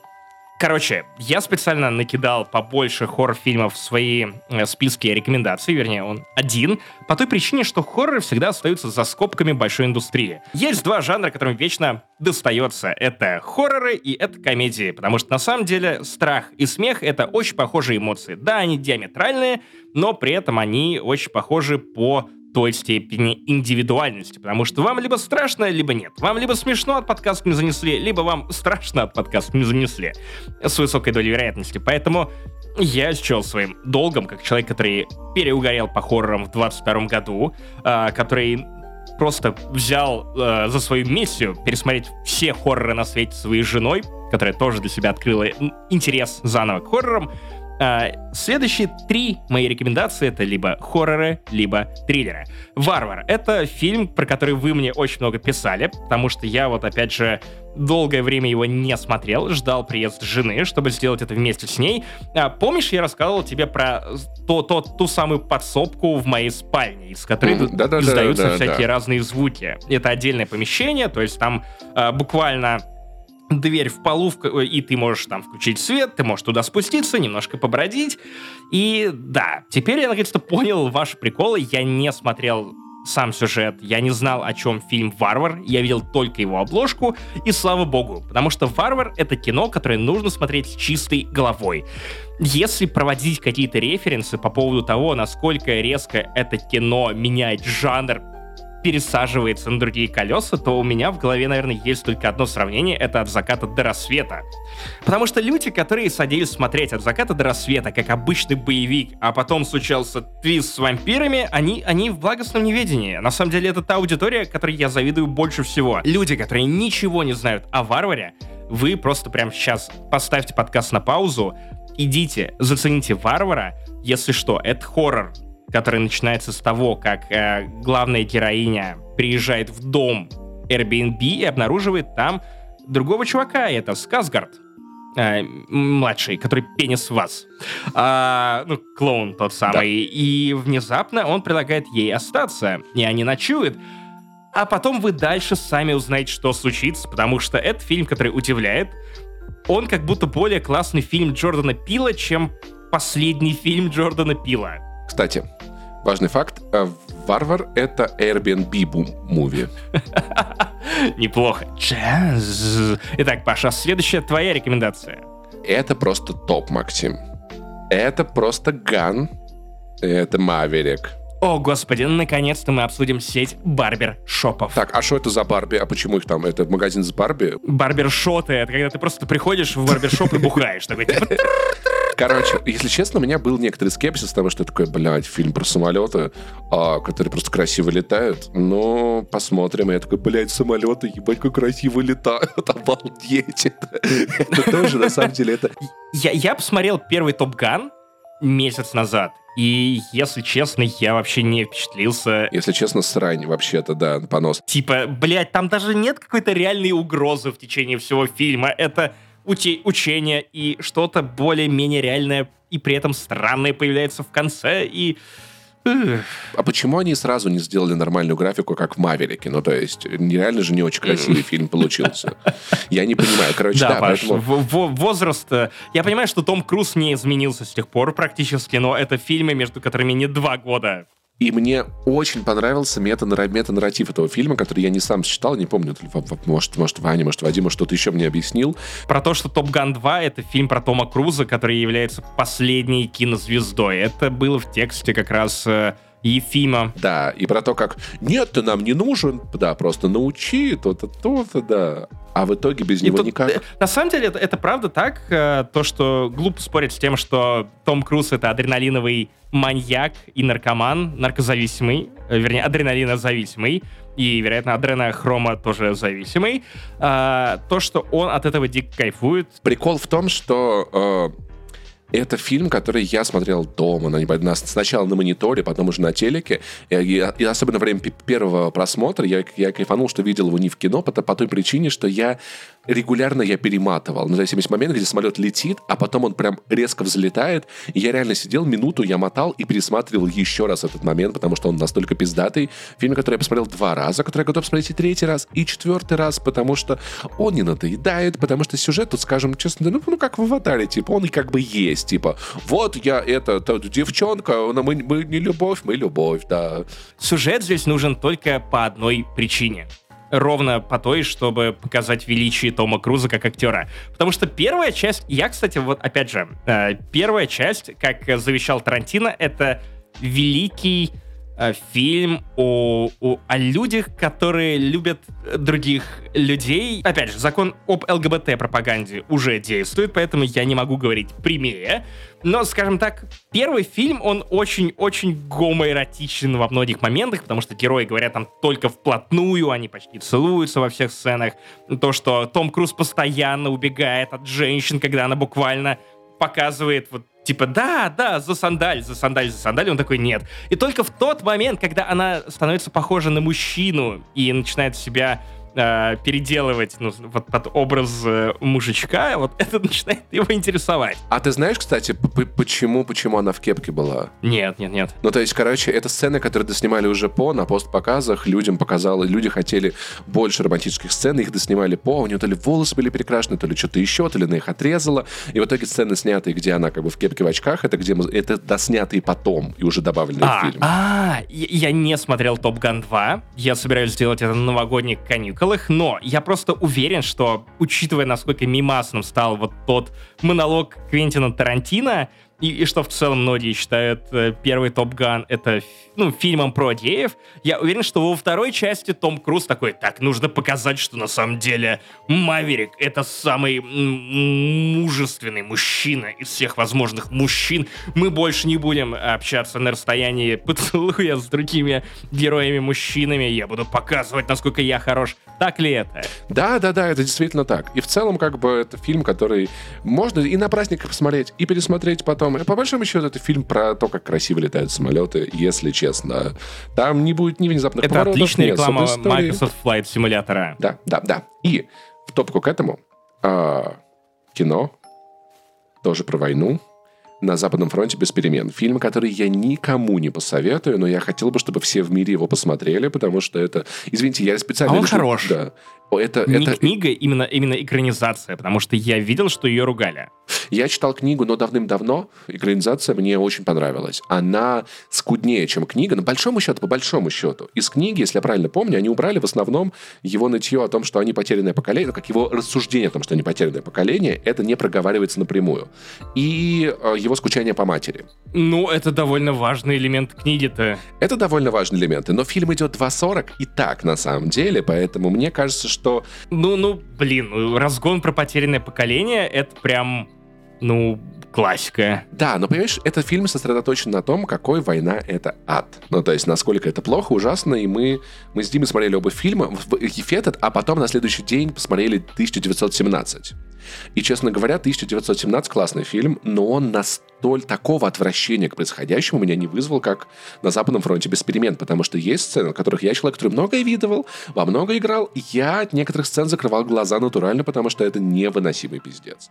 Некоторые события — это невыносимый пиздец, и, господи, насколько, если честно, опять-таки, скажем так, параллели прямые. По иронии, я в первую Call of Duty Modern Warfare, которая, в смысле, перезапуск, я играл, закрывая глаза на некоторых сценах, потому что, это очень графично, это очень живописно, но не в смысле восхищения тем, что тебе показывают, а в том, что в следующий раз, когда ты будешь читать новости, у тебя перед глазами будут возникать конкретные картинки, даже несмотря на то, что Call of Duty — это пропаганда, и разработчики, очевидно, местами припизживают. Вот. И прикол, потому что «На Западном фронте без перемен» — это тот фильм, который, начинается буквально с того, что главный герой подделывает свой возраст, чтобы попасть на фронт. Прямо как Стив Роджерс, Капитан Америка в первом фильме про Капитана Америка. Они все украли у Марвел. Жесть. Там выступает директор и такой толкает речь, что вы гордость нации, вы наше будущее, вы красавчики.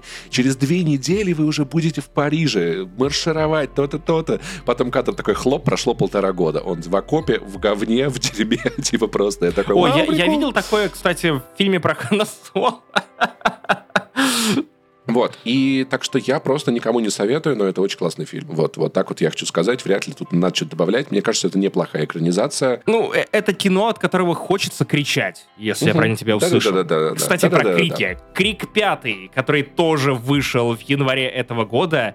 У меня... Я очень плохо запомнил первую половину 22 года, поэтому я с большим удивлением узнал, что Dying Light 2 вышел в феврале этого года, что 5-й крик, который так сильно меня впечатлил, и я же подряд марафонил все эти крики для того, чтобы сходить вовремя на 5-й в ДК Костина. Помнишь, там еще показывали новые фильмы, которые выходили везде, в том числе в Королеве.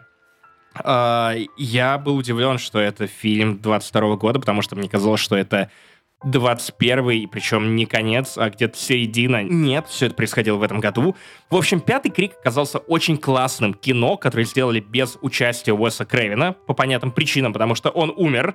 При том, что это фильм, который обстебывает саму идею софт-ребутов, будучи очередным софт-ребутом Крик, потому что 4-я часть тоже планировалась вернее, задумалась тоже как мягкий перезапуск серии. На мой взгляд, пятый фильм, возможно, второй или третий в серии по моей любимости. То есть первый Крик — это понятно. И вот на втором месте либо пятый Крик, либо второй Крик. А может быть, Вишневый. Четвертый тоже мне нравился. Вишневый Крик тоже неплох. Вот хотя я больше по настойчикам вишневым угораю. В общем, если вы не смотрели «Пятый Крик», пожалуйста, сделайте это, потому что там явно задействовались фанаты серии, которые понимают, как это написать, как это снять, как сделать так, чтобы Крик остался Криком, потому что Крик — это не просто триллер, не просто фильм ужасов, это мета-ирония до того, как мета-ирония стала модной над жанром ужасов. И она настолько тонкая, классная, остроумная, что я не понимаю, почему, Паша, учитывая, насколько круто я прогнал ту же самую телегу в начале года, ты все еще не посмотрел «Пятый Крик», а тут уже шестой выходит. Это надо первые 4 пересматривать, неохота. Да, в общем-то, и похуй, ты можешь сразу 5-й врубить. Ну, то есть ты, конечно же, пропустишь парочку отсылок, но, по сути, все эти фильмы, они достаточно самостоятельные. Ну, то есть ты, конечно же, немножко не так сильно угоришь по легаси персонажам, вот, с которыми прощаются в этом фильме, но, тем не менее, шестой ты точно можешь просто сразу врубать, потому что там в целом даже Синди не будет. Сразу видно, что Максим не получил водительские права, потому что нельзя сразу врубить пятую, Максим. Так не делается. Ну, хотя бы там 3-4 еще можно проскочить, если сильно загнаться. Паш, мне все можно, потому что я сразу врубаю быка. Короче, «Черная пантера», «Wakanda Forever», потому что классное кино. Долгое, вдумчивое, продуманное. Неплохое кино, хорошее кино, но я почему-то понимаю, что я не готов рекомендовать ни один фильм Marvel в этом году. Вот прям просто моя задача, ну окей, я ее так воспринимал, что мы рекомендуем фильмы, которые ты можешь либо на 100% порекомендовать, либо порекомендовать и поругать, но причина для рекомендации должна быть невероятно веской, и, «Черная пантера 2» — это классное кино, это классное прощание с Чедвиком Боузманом, но это не кино, которое веха 22 года. Это кино, где женщины решают вопросики. Я такое люблю, я такое смотрю. Это кино, которое в том числе определяет наше время. Так или иначе. Кино, без которого нас невозможно представить, а еще труднее объяснить или что-то в этом роде, потому что я люблю «Черную пантеру», потому что мне понравился первый фильм, потому что мне нравится второй фильм, потому что продолжает первый фильм. И, надо сказать, очень достаточно филигранно выкручивается, учитывая, что как бы главный герой «Черной пантеры» Чедвик Боузман... Не главный герой, главный актер. Главный актер Чедвик Боузман, да? Чедвик Боузман, да. Вот, враг Марио. Боузман умер, да. Боузер.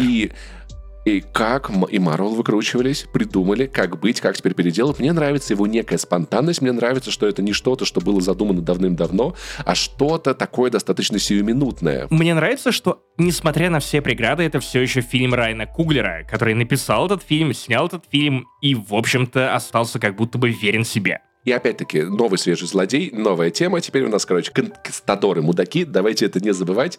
Поэтому я, на самом деле, могу посоветовать «Черную пантеру», но как минимум тем, кому понравилась первая часть. Если вдруг по каким-то причинам пропустили, это стоит догнать. Ну, то есть, вот это те 2 фильма Марвела, которые я советую смотреть в этом году. Это «Доктор Стрэндж» и «Черная пантера». Я бы скорее советовал смотреть сериалы Марвел. Например, «Ши-Халк», но об этом мы еще поговорим. Я знаю, что вы уже занесли пальцы для того, чтобы въебать тис, ну и бог вам судья. Встретимся в суде. Меня будет защищать Ши-Халк. Меня будет защищать Хи-Хи-Халк. Итак, если тебе нравятся фильмы, где женщина решает вопросики, Паша, опять же объяснись, почему ты не посмотрел ни «Экс», ни «Перл»? Потому что «Экс» — это все-таки бывший фильм, а «Перл» — это потому что это про вейперов, я такой не люблю. Паша, извинись, пока у тебя есть такая возможность, потому что режиссер Тай Уэст в прошлом году запустил новую гигантскую машину хорроров, трилогию хорроров, с которой он разделался практически за 1 год, то есть вышел сначала «Экс», это вот прям срединная история, а потом вышла «Перл», которая приквел к этой истории, и в следующем, уже в этом году, в 2023, напоминаю, что мы пишем это в прошлом, выйдет «Максин», которая продолжает «Экс». Казалось бы, что может путного выйти из фильмов, которые выходят с такой скоростью? Оказывается, очень много даже чего, потому что «Экс» был снят как оммаж хоррорам, триллерам, слэшером 80-х. Это видно, местами он очень тарантиновский, там классные диалоги, иногда показывают ступни в кадр красивых женщин, и при этом в корне это все еще слэшер, то есть у тебя есть злодейка, злодейская пара, старушка, которую уже никто не сношает, хотя ей очень хотелось бы, она уже не такая молодая, красивая и ебливая, но все еще хочется, поэтому она решает убить членов съемочной группы порнофильма, которые гостят у нее на ранчо. Перл — это уже, в свою очередь, заигрывание с тем, что тебе показывали в первой части этой трилогии. Это как раз картина про ее молодость. И это мюзикл, это заход на диснеевскую территорию. И это буквально, опять же, это сравнение, которое очень много кто использовал, это Джокер, где главная героиня — это женщина. И ты понимаешь, как она ёбнулась, и что она не была изначально максимально злой. Это, получается, Джокериня. Джокериня. Джокерка. Из табакерки. В общем, и тот фильм очень крутые, по-своему. Они очень разнообразны, и при этом, на самом деле, максимальный скепсис у меня вызывает разве что Максин, то есть как, куда это двигать, зачем X нужен сиквел, приквел понятно, потому что он заставляет тебя взглянуть на события X под другим углом, но опять же, Тай Уэст в прошлом году, продолжая проебываться по датам, заслужил мое полное доверие, поэтому я думаю, что и с Максин в целом можно придумать много всяких классных ходов. Паша, твой последний фильм, который ты готов бесконечно рекомендовать, если вы это пропустили в 2022 году? Это фильм, который побеждает в номинации. Нихуя, что он вышел, серьезно? Прикольно, я и забыл. Uncharted на картах не значится. Вау!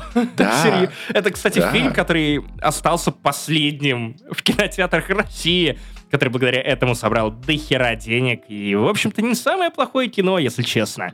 Оно такое беззаботное, приключенческое, даже близко не похоже на видеоигры. Понятно, что оно местами довольно нелепое и проигрывает даже, наверное, первой части Uncharted, но оно все равно какое-то, такое душевно-студийное. Это хороший фильм, это хорошая экранизация, он приятный. Я не представляю, как его можно посмотреть и получить от него какие-то негативные эмоции, и я думаю, что его стоит видеть всем, кто любит видеоигры, кто хочет посмотреть еще немного на Uncharted, кому нравится Том Холланд, это хороший боевик, хорошее приключение.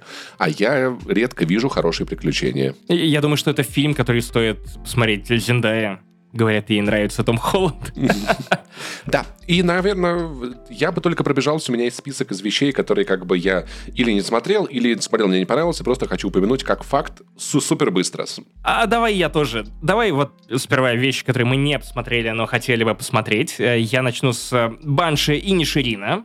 Макдона, один из очень классных именитых режиссеров. Если любите залечь на дно в брюге, то надо смотреть и Банши. Вот Банши я запланировал просмотр буквально на 1 января, потому что, я мечтаю оказаться в Ирландии, я мечтаю посмотреть на все эти красоты. Меня безумно увлекает сюжет про то, что друг пытается понять, почему другой друг на него обиделся, перестал с ним разговаривать и обещает буквально отрезать себе палец, если он еще раз к нему подойдет, Паш. Я уверен, что наш подкаст закончится как-нибудь так же. «Фабельманы» Стивена Спилберга. Это полуавтобиографическое кино великого мэтра, которого даже не зашкварно называть великим мэтром, ведь я же не про Панасенкова.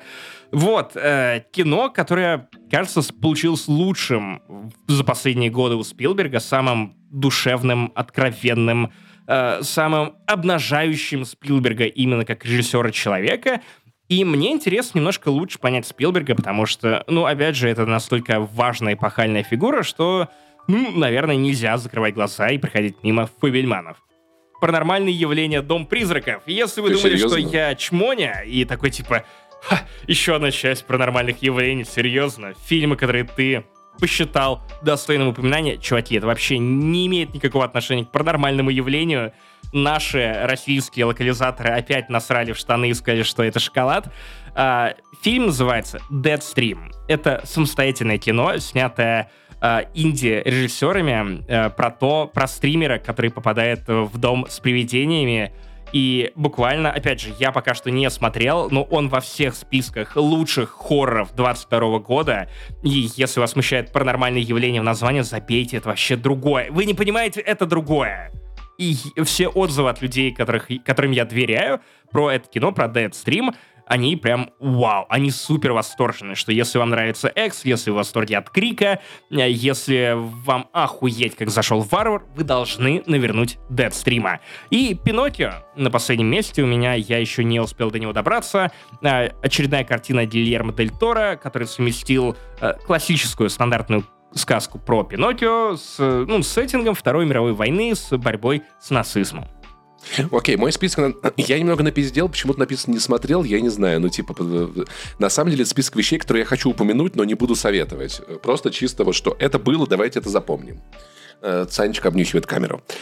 Морбиус, он был, пиздец, нахуй. Я не смотрел. А ты посмотрел? Нет, я не смотрел. Я даже не собираюсь. Это какой-то кал ебучий. It's Morbin time! Все, что я знаю об этом дерьме. А Бэтмен в этом году вышел с вот этим вот, с молодым, с Паттинсоном, вот. Ну, что-то... Да не, нормальное кино. Не могу сказать, что прям очень великое. Опять же, прекратите снимать кино на 3 часа. Это заебывает. Снимите отдельно сериал и отдельно фильм, если у вас так много идей. Мне даже 1 часа было много, я не втянулся, не заинтересовался на все, что там было насрать. Не, я досмотрел, не пожалел, но там много лишнего. 3000 лет желаний. Фильм, который я посмотрел случайно, совершенно точно не накуренным в этот момент, 100%. Я просто хорошо проводил время. Что было в твоей бутылке? Я выключался иногда, пипец, это какая-то такая дичь странная. Там джин, его откапывают, бутылку откапывают где-то там, нашла деваха, и оттуда вылез джин, которого играет чувак из «Темной башни», господи, забыл. Идрис Эльба, потрясающий актер. И он такой, я джин, а хочешь, я тебе расскажу, сколько женщин я трахал, всю свою историю, меня в бутылке засовывали, я женщин трахал, он рассказывает 2 часа, как трахал женщин, потом они трахаются. Вот что будет, если любого русского рэпера сделать джином и заточить его в бутылку, но с дыркой. Слушай, это фантастическая сказка, в какие-то моменты я просто отключался минут на 10, что происходит, невероятно. Я так и не понял, понравился мне фильм или нет, просто. Я прикольно, что я посмотрел, но я ничего не понял. А Чип и Дейл Спешат на помощь тоже было, никаких. Классная идея, нет, не вкать мимо. Охуенное кино, которое я тоже упомянул у себя. Да, мы это обсуждали, я считаю, что это очень-очень классное зрелище. Наверное, очень классное зрелище. Я думал над тем, чтобы на 100% его порекомендовать, но, с другой стороны, я рассчитал, что, наверное, все же не буду, потому что я уже не так много шуток оттуда помню, вот. Но в процессе было круто. Я его смотрел, и в меня мимо попало практически все, что там происходило. Мне нравится идея. Опять же, нужно быть плюс-минус подкованным, с широким кругозором, и упавшие другие областях интересы. Да. «Фантастические твари. Тайна Дамблдора» была в этом году. Я ее тоже не смотрел. Нахуя ты это... Да просто, надо, чтобы это помнить. Ты помнишь, да, насколько я бомбил и орал в подкасте на это кино? Сука, зачем они сделали эту сцену с крабами, где они танцуют? Пойдем, дойдем до клабика, потанцуем крабика, пойдем... Просто дохуя! Главный герой реально с сверкает с крабами. Нахуя, я еще просто переслушал 7-ю часть Гарри Поттера, которая у меня тоже накопилось немало вопросов, об этом как-нибудь потом. Но, «Фантастические твари 3», зачем ты напомнил? Это просто дичь. И «Мир юрского периода. Господство гигантской, саранчи». Отвратительная срань. Даже на динозавров посмотреть красивых не получилось. Паш, ты не можешь ругать этот фильм. Ты не понял его замысел, тебе просто показывали динозавров. Нет, братан, ты не смотрел, их там даже особо не показывали. Нет, Паш, нужно обсудить, какую версию ты смотрел, потому что у 3-го юрского периода вышла режиссерская версия, которая перемонтирована совсем иначе, там больше сцен, и это все еще говно, забей хуй. Все. А раз уж Паша закончил, я еще порекомендую те фильмы, которые я смотрел, которые мы еще не упомянули, это «Prey». Это все еще кино про девоньки делают делишки и решают, но не настолько навязчивая и притча, как можно подумать. Это просто еще один классный «Хищник», где ставки еще выше, чем обычно. Невыносимая тяжесть огромного таланта, Паша. Я слышал, надо бы, не знаю, не уверен.